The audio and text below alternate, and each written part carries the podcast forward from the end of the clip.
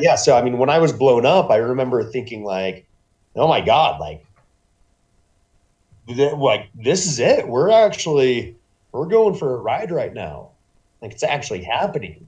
Like I was hanging out of my truck. I somehow grabbed onto something on the dashboard. I was in the passenger seat because I was the truck commander.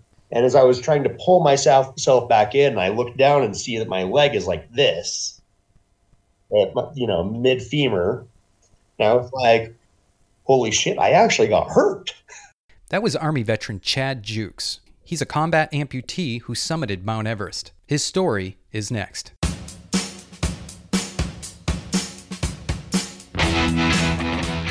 You're listening to 21 Gun Podcast, a show by veterans for veterans. What's your story? You got the you're you're much better at bearding than I am. Uh, so of all the all the people I've interviewed uh, over the last couple years, yours was one of the hardest because each chapter of your life from from the part that I know, and it's easy to find stuff about you because your your Everest trip and uh, the organizations that you're with. When we were with World Team Sports, there's bios all over the place. But when you look at it, I feel like if I jump ahead and talk about something, you're going to lose so much from the beginning, right? Because it's like one thing kind of carries over into the next. Let's start off when you were there at the recruiting office, signing your life away. Where did that come from? To play the trumpet. That was it, really? Yes. I wanted to go to school to study music. And I knew that the Army actually has a really, really, really good band program. Okay. Uh, so my thought was that, you know, I would enlist. And, anyways, you know, I was joining the reserves. And as my recruiter told me, the reserves never get deployed. But instead, halfway through my first semester, I was in Afghanistan. hmm Uh, and of course, that was another thing. I decided that since I was in the reserves and you know I would only be my, doing my job one weekend a month, two weeks a year, I would just take whatever job had the biggest bonus. So, So- what was that? Petroleum supply, Oh, driving the gas trucks.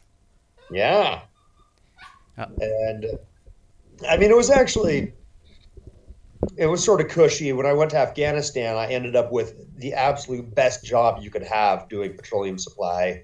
I was uh, do running aviation refueling operations at Bagram. Okay. You probably So- refueled some of my planes. We might have crossed paths. We wouldn't even know it. Maybe, Yeah. yeah, yeah. So working with the Air Force guys, and yeah, definitely pretty cushy as far as that goes. But also really realized that you know when I signed up for the Army, I was like, oh. Yeah, screw the Air Force. They're a bunch of wimps. I'm going Army. Yeah. Yeah. Then I got to Afghanistan and worked with the Air Force and saw the way they were treated. hmm Thought, damn it, why didn't I join the Air Force? So you joined up to be a trumpeter. You ended up, so you were taking classes too at the time. Mid semester, you go over to Afghanistan. Then you wind up in, in Iraq. A year later, Iraq kicks off. so for Iraq, when I so when I got home from Afghanistan, uh, we had started the Iraq War, and I mean the army was, especially the reserves, things were a bit of a shit show. Nobody knew what was going on. Nobody knew how to fight the kinds of wars we were in hmm and how to do things sustainably. So, Yeah. So they, they were fighting a war they had no idea how to fight. yeah, yeah. That's amazing. And when we were when we were in uh, I, I guess we could call it in garrison when we were back home we would train to fight the russians like that was we were using textbooks to fight the Yeah. russians and then we'd go there and Yeah. we'd fight the people that beat the russians i'm like what's going on Exactly. That, exactly right. Mm-hmm. Exactly. Yeah, we were training for World War II. yeah it, i mean another aspect right there of the 21st century war you know what Oh, yeah. separates what separates the modern veteran from the old ones is people expect they think we're Audie Murphy. They think we're our great grandparents who stormed the beaches of Normandy and were beating up Nazis. or you know out in the jungles of Vietnam fighting off communism and really it's a common theme amongst a lot of veterans of this war is that we, a we were all volunteer and we all did it for uh, almost selfish reasons you know like i wanted to fly airplanes i thought that was pretty damn cool um, you wanted to bl- you know blow the Yeah. trumpet we had all these like reasons that weren't yeah we want to go out and save the world and then we come home and everyone says, Hey, thanks for saving the world because they believe all the bullshit they see on TV. And we're like, You don't know what the hell this is all about. And then we get this little divide, right? This divide between the civilians Yeah, and yeah. Every now and then, uh, if I'm feeling a bit cheeky Mm-hmm. when somebody tells me thank you for your service, I'll uh, I'll look at them and be like, you know, I'll be honest, I I didn't do much of anything for you. Yeah. but Dick Cheney probably owes me a blowjob. There's my soundbite. There's my soundbite for the beginning of the show. Another thing that I get sometimes is I'll have a civilian say that they like that they they feel bad that they can't relate to me and my experiences. hmm And I just, I'll look at them, be like, no, don't apologize for that. I am fucking thrilled that you haven't had to do that. I am thrilled that you can't understand what it's like to be at war. Yeah. And do me a favor and keep it that way. I, I, one of the best feelings I had ever in life is getting off the airplane in, in uh, North Carolina and Pope, coming back from, from Iraq. Uh-huh. and I, I remember specifically because we came back it was probably june maybe may and i got off the plane and it was like first it was humid. It was like a nice humid cool day and i look up and there's green trees just surrounding me and it's quiet and you hear birds and i'm like ah you know this is home. And it's a feeling that I, I mean to this day when i think about it I, I can feel it in my bones that feeling of just being home and no one will ever understand that. And i don't want them to have to understand that because it sucks to be in that position where getting home feels like that Uh-huh. so you're driving trucks uh, you make it out to uh, iraq and then you got blown up I, i'm pretty sure you didn't see that coming Yeah, it was a bit of a surprise. yeah I mean, I definitely knew that it could happen. I mean, we were running convoy security operations. We were the number one target in Iraq at that time, driving gun trucks. Um, my unit averaged between our four platoons that would be doing separate missions. hmm We averaged uh, one IED a night. wow Um, granted, most of them would either we would find them or they would like blow up between vehicles and do no damage. hmm Sometimes you'd have a flat tire, a broken windshield. Um, it was pretty. It was fairly uncommon to have something like super catastrophic. right Uh, yeah, so I mean, when I was blown up, I remember thinking like, "Oh my god!" Like, th- like this is it. We're actually we're going for a ride right now. yeah Like, it's actually happening. you were aware of the the whole thing happening Oh yeah, okay yeah, and yeah. So, like, I was hanging out of my truck. I somehow grabbed onto something on the dashboard. I was in the passenger seat because I was the truck commander, and uh, yeah, I was hanging out the door, grabbing onto the dashboard. And as I was trying to pull myself self back in, I looked down and see that my leg is like this, at you know, mid femur. And I was like, "Holy shit! I actually got hurt." And so, yeah, that's when I, you know, I asked my crew if they were fine, if they were okay, and they said yes. And I called up on the radio, said, three six. This is gun truck three ten. IED one casualty. Yeah, it's sort of funny to think about that. Just like, oh yeah, I called myself in. that's unbelievable So- Yeah, and you know, it's it's crazy because I had, we had so we had had so many close calls that you know by that point you just you start to feel like you're invincible. sure yeah It's like when you've lost count of your near death experiences, you start to almost believe that it can't happen to you. Mhm. So, uh, yeah, it was sort of it was sort of wild to have it actually happen. Be like, oh wow, here we go. uh, it was a shattered ankle and a, a broken femur, right? Uh, yeah, my heel bone. yep, was just pulverized. Yeah, that's that's a bad one. Gravel. I was so lucky. Um, so, well, I was unlucky first because the army sent me to a hospital in El Paso hmm at Fort Bliss, and I had a great doctor, a great surgeon. Then I was sent home on convalescent leave, Mhm. and this is like a month after the surgery on my foot, hmm and there was a small open wound on the side of my foot along the incision line that was still, you know, just leaking fluid. And after I had been home for like two days, I accidentally like bumped the bottom of my foot, and fluid just squirted out of the hole, like that far. It's definitely Just- not good. That's definitely not good. Oh no. So the army had set me up with a civilian doctor in Utah that I could go and see in the case of an emergency. So I set up an appointment and went and saw this guy the next day and he just took a look at it. He was like, "Oh yeah, you have an infection." And I'm going to bet it's MRSA. And turns out it was MRSA. My surgeon came into my room and he was like, "Hey, so um, here's what's going on. The infection has eaten like consumed most of the small bone fragments. So we can do limb salvage and rebuild it with chunks of cadaver bone and try sort of reshape, reform a heel bone, hmm or we can amputate. And you know, at first I thought like amputate, like you're crazy. Yeah. That's insane. Yeah, Why yeah. would I do that? Uh, you know, did some research, found some folks, and quickly just you know discovered that amputation is actually not that bad, like not a big deal. And so yeah, we very quickly decided to go that route. Um, and yeah, I discovered later. I mean, when I was back down in San Antonio after that, is the army then sent me to San Antonio to BAMC and the Center for the Intrepid, which is a great, great amputee care facility hmm facility.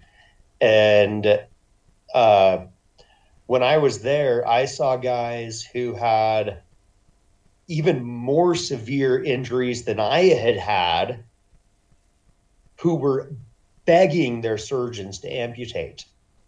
And they wouldn't do But the surgeons wouldn't. They wanted to continue with limb salvage. hmm Wow. And I think part of that is that, you know, it's the idea of wanting to be the person that want to be the wanting to be the surgeon that saves the unsavable leg. Did you have to? You hear the classic tale of I had to learn to walk all over again. Is that is that true? It it wasn't that difficult, um, really at all. It was pretty natural learning to rewalk, uh, but the only thing was at the beginning. So because of the duration of the injury, I had been off of my leg completely for like four months, uh, just over four months actually. So so much atrophy. Like going upstairs, I had to do one stair at a time. I could not put my right leg up a step and actually have enough power to stand up onto it because it was just so so weak. So it took a while to rebuild the strength. I was on crutches for probably the first three or four days. Then I used a cane for probably a month after that, month and a half. hmm Within just two days of getting my prosthesis, I was at the climbing gym. I was riding my bike. But you you- you've been I assume you've been a climber for a while. Yeah, yeah. So I, even before my amputation, I was a rock climber. I grew up. I mean, I grew up outdoors. I grew out. I grew up hunting and camping and backpacking. Yeah, so climbing was something that I had done for a while, but it was and it was really important for me to get back into it. So after my amputation, uh, Paradox Sports was a brand new nonprofit, and they invited me out to Boulder to go rock climbing. Paradox Sports was started by a civilian and a veteran. Actually, well, DJ Skelton was still an officer in the army. Yeah, he got really jacked up over in uh, Afghanistan, I believe. And yeah, him and Timmy O'Neill started Paradox Sports with the idea of, you know, they were looking at some of this stuff that was available available to disabled veterans. And they thought that it would be really cool to start an organization and provide outdoor experiences to veterans and civilians okay. with disabilities. And so that's been a big push. And also, really, I think that it's so good for disabled veterans to do events with civilians because it starts to really boost the reintegration mm-hmm. process. Yeah, there's a lot of misconceptions, mm-hmm. and a lot of those are perpetuated sometimes by the very people who are trying to help. It's like they, you know, some people try and make it seem like us veterans are weak and sensitive and need need to be taken care of. Yeah. And no, we're just people, you know. So organizations like Paradox Sports, I mean, that's that's I think the answer, especially if you can recruit people that are in that that zone of not not participating in in society. Yeah, I agree. Um, and I think that also mountaineering, uh, I think, well, climbing in general has so many corollaries to the veteran world uh, with the you know intensity and the struggle and the reliance that you have to have for the people on the people around you. Yeah. Um you know when you're on a mountain your your partner is everything. And you know you have to know that if something terrible happens to you then that man or woman who, you, who you're, you're climbing with is going to be there to take care of you and to get you out of there and to save your life. Do you still wake up and say, "Holy crap, I climbed Mount Everest"? Every now and then, but I mean, that's there's people that their entire lives want to climb Mount Everest. They get there and the weather's crap and they just that's their one shot and they can't get it.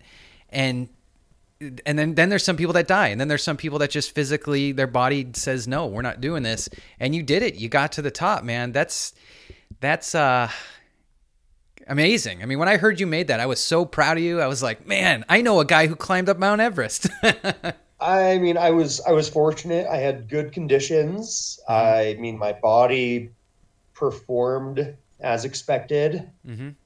um and yeah, I was really lucky to be able to get up that mountain with not all that much difficulty. Getting down that mountain, however, was a bit of a different story. Everything and, you read that that's the worst part is coming down. Yeah, yeah, often, and yeah, she definitely tried to kill me. Uh, we had some complications with the on the descent. Mm-hmm. Um, my partner got sick. He came down with a stomach bug. Oh. And I ended up running out of supplemental oxygen because my oxygen line was damaged, unbeknownst to me. So we uh, we had to spend the night high on the mountain uh, at 8,300 meters, and then the next uh, the next day the jet stream moved down over the mountain. Oof. So we were hiking through 80 to 90 mile per hour winds. Yeah. Well, when that stuff happens, though, are you like, "Yep"? I mean, we're on Everest. uh, I mean, can you? Uh, I, yeah. I, suppose you can't predict the worst, but I mean, you gotta just you, you gotta expect it. You're on Everest. Yeah, in a sense, but I mean, it was definitely like, I mean, you're just plugging along, and it gets to the point where you know you huddle up behind a rock to get seek shelter from the wind. Mm-hmm. And then it's just like, okay, Chad, keep moving or you'll die. Yeah, easily. Like, you can't stay here. and then you, at the same time, you're just like, but dying behind this rock sounds so comfortable. yeah, and that's how people die, right? Because they just they they, oh, exactly, they succumb exactly. to the. Totally understand how people die from hypothermia now. Because yeah, just curling up under a rock and falling asleep sounded so nice. Wow, that's insane. Uh, we had to just keep going instead.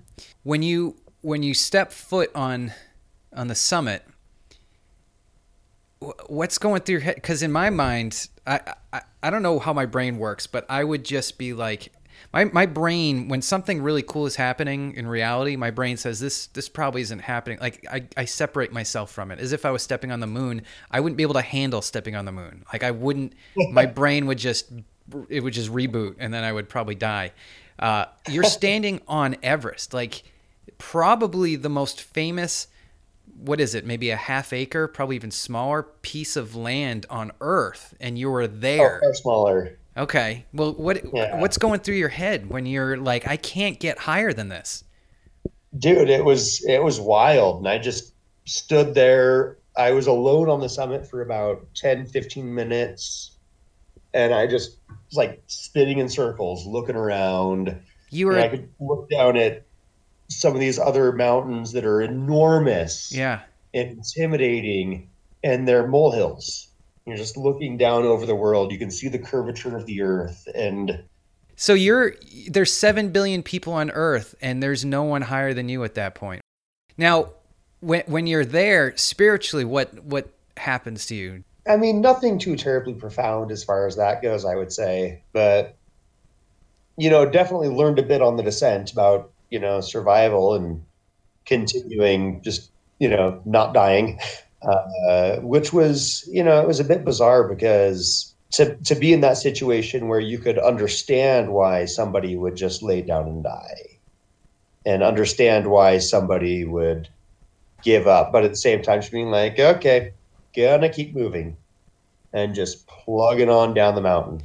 Considering everything you went through uh, when you hit that that anti tank mine, if, if you were given the opportunity to go back, right, in a in a time machine, and that kid who's signing his life away on that that uh, enlistment paper, what would you do? I am so grateful for where I am, and I feel that you know that my military service did a lot to get me to where I am. Um, but frankly, I mean, I'd also I also have some personal ethical issues with my military service and the decision to join and you know the decision to join specific to play the trumpet. Yeah and you know and also just the way our modern conflicts have gone. Mm-hmm. got ethical issues with my complicity and my with with the those actions. Sure. No that's that um, every day, you know, there's times where I'm like, I'm proud of the people I served with. Uh, I'm mm-hmm. proud of the job we did. I mean, every time we flew. Oh, definitely. Whenever we flew, we flew with the the notion, and I don't know how many uh, uh, ground pounders realize this, but we would say every time we take off on time, we're keeping people off the roads, right? Or we're doing a medical event or something like that. We're saving lives every mm-hmm. lives every time we take off the ground and that makes me feel proud. But then I think, for what? You know what? What did we accomplish? Right? What did what did we do in Iraq? What? Because a few years later we gave it up anyways. I mean, all the places we were flying into was was given up to ISIS. We took it back, but it's like what? What did we do? And I don't. I try not to go down that path because I know it's not going to lead to to anything good. I mean, I if I sit there and think I wasted that time and I, I went through with what I went through for nothing, that's not a way to live. Oh, definitely, definitely. And I I feel like for me, I've I'm at a point where I can say like I can acknowledge the fact that that the war in Iraq particularly was an abject failure, but still be okay with what I did. And also the you know the fact that I've already done that. I can't you know I can't change anything. Yeah, it's it's something that I wrestle with every day. Um, but where I what I end up concluding is that it wasn't we're just the spear, you know. They're just tossing us. We didn't throw it, and Yeah. and it, it's the guys Yeah. that we were with, and it was the lives that we were saving. That was why we did it. That's why we had to. We had no choice. When you're in a, the world's largest army, I don't know if it's the largest, but the world's most techn technologically advanced army. How about the most deadliest military in the world? And you're told to do something. You're you're that's it. I mean, you sign the line. You're part of it. So. So it's not what's that saying? It's not to what question why, but to do or die, and and it kind of is, and and you know it's a shame that kids have to make that decision to sign on the line to do that. But as an adult, Yeah. you know, it's just that's just the way it was, and and it- I would go crazy if I didn't if I didn't think that way. Yeah, I mean, knowing the amount of responsibility that I had at age 19 in Afghanistan, now like meeting 19 year olds, I'm like, no, no. Yeah. Well, it's different, man. These millennials are, okay. yeah, they I don't know what's going It on. should not be that like. Here's another one for you. Name me name me two types of veterans. Yeah, I mean, two types of veterans. I mean, so well, the one thing that pops into my mind right away, and this is something that so many people just like don't want to talk about, but it's like being a veteran does not automatically make you a good person. Oh no, this you're is this sort of comes down to the whole thank you for your service thing. it's like, or like, oh, you're so amazing, and it's like, or, or you're such an inspiration. That's something that us in the disabled world get all the time. Oh, you're such an inspiration, and you're like, how do you know? Yeah, yeah, I that's could be a right. terrible person. Yeah, you could like beat puppies on the you know. They, yeah. just because you're missing a leg does not dictate what kind of person you are. It's an experience, but it's not a character characteristic. Name a misconception that civilians have about veterans. Uh, there's two that come to mind, and they're a little bit contradictory, I would say. But one is that I, I think especially with post 9/11 vets, a lot of civilians have this misconception that we are all just like weak and fragile. Um, but you know, another misconception that people have about vets is that we are all just like strong and tough and you know, type A masculine. And, you know, both of those are not entirely accurate. I mean, veterans are, you know, as veterans, we are human beings and we are complex, and there's so much diversity in the veteran population. Officially, now this is on the record. Alex Honnold, is he crazy? He definitely has some issues with like the fear response system in the brain. Yeah, they showed that. They did the MRI for the listeners. he was the guy yeah. who who free but climbed. he's also like he is such an incredible and sweet and kind person. I, watched that movie and I don't I can separate myself from movies, but that was one where I was like I was gripping my toes on the floor and on the watching him he said some of the pieces he was holding on to are as as, as wide as a quarter or two quarters. Oh yeah, just like little ledges that big sometimes. I've I've free soloed things. I've I've free soloed, you know, three four hundred feet of ice sometimes. Yeah, All you need is like ten. feet. Well, you you broke your didn't you break something at seven feet? Yeah, yeah, I broke my leg horrifically falling seven feet. Yeah, yeah. So you know, man, Yes. uh, it only has to be twenty feet. You could be dead. Oh yeah, oh yeah, especially when you got sharp pointy things all over. oh man. but I only free solo like really, really easy ice Mhm. that I know I'm not going to fall off of. Yeah. What is when you're doing it? What's is it the freedom of it? Is it the grasping onto the edge of death? What is it that? Why do people do it? I mean, there's so many things. The freedom is nice and just the simplicity of not having any excess equipment. Uh, frankly, however, like if I'm free soloing, it's generally just because it's faster. okay. it's simpler. Um, and when I'm going up a mountain, sometimes it's nice to just, for me and my partner, to both just solo for a little bit hmm instead of, you know, having the rope out and climbing one by one. Sure. Sure. And we can just, yeah, we can just get more done faster. And some, you know, sometimes fast is safe. Best climbing movie, documentary, or fiction? Oh man. You can use High Ground. oh, nice, nice, good plug. Yep. Or La Cumbre. Oh, I don't know that one. Uh, no, maybe I, I love cheesy and I love just absolute fake, stupid shit. So I think I'm gonna have to say cliffhanger. I am so glad you said that. I was hoping. I even wrote cliffhanger in my notes here. Uh, Or vertical limit. I mean, because oh yeah, vertical limit. That was another good one. Yeah, you got to bring plastic plastic explosives on a mountain. Yeah, sure, know? absolutely. Um, high It was ground. it nitroglycerin. I think I think you guys did a great job on High Ground. It was good. Little known fact: you and I were on a documentary together, but ours never aired. I was a little uh, sad about that. I know. Yeah. All right. Well, where can folks find you? Obviously, they can find you at Base Camp U- Ure or Aure. How do you say that? Yeah. Ure.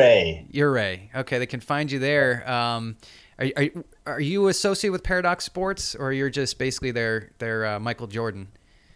Uh, yeah, I'm an ambassador for Paradox Sports. Okay.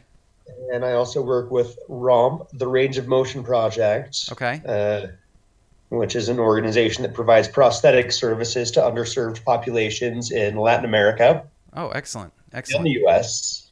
Very good. Um, and so I do fundraising climbs with ROMP every year to help people realize that, you know, you're not disabled by an amputation, you're disabled by lack of access to prosthetic technology. Yeah, that makes sense. Um, so, and that applies still here in the US. You know, we still have plenty of folks here in the US that can't afford to access uh, prosthetic technology, and we have pros- we have insurance companies still here in the U.S. that don't believe that prosthetic technology is necessary to live a good life. Is it's like oh, you can use crutches or a wheelchair. You don't need to walk. I'm I'm just I got to put my plug in. I'm wearing my vest for um, the Irreverent Warrior. We're doing a 22 kilometer, uh, 22 kilogram uh, Silkies hike for 22 a day, bringing awareness to to um, Nice. veteran suicide, and uh, it's been I'm wearing it for every every program until I do that walk, so I, I remember to talk about it. Uh, and you can check out this show on uh, www.21gun.net, and it's everywhere. So you, I mean, it's it's it's obviously new. This episode is going to be our second episode. Uh, I think they're all going to launch on Memorial Day 2019. Um, I'm, I'm interviewing the Vet TV guys next. I'm really excited about that. Uh, Donny O'Malley. Uh, a lot of good dudes over there, so that's going to be fun. And uh, this show, I mean, my last podcast was a blast. I've interviewed a lot of people. It was fun, but it, with any show, it's people like you that take your time to stop and talk. And I think this one, this this podcast, my last one was for entertainment. This one, I feel like can serve a purpose. You know, we can help bridge that gap between civilians and um, and veterans, and hopefully shed a little bit of light on this Cool. this weird group of people that. Uh, yeah, that we call ourselves veterans, but I appreciate Yeah. it. If um, you know, we spent 60 days together t- almost 10 years ago, but I still feel like I know you really well. I'd give you a hug if you were here. All right, Chad. Thanks a lot, man. All Yeah, right. thank you. Absolutely. And I'll try to work on my beard for the next time I, I talk to you. Yeah, Take care. do it. All right, bye. Thanks for listening to 21 Gun. For more information on the podcast, visit 21gun.net. Spell it out 21gun.net. If you're interested in getting in touch with me, shoot me an email, kevin at 21gun.net. Again, spell it out, kevin at 21gun.net. Thanks again for listening. Till next time.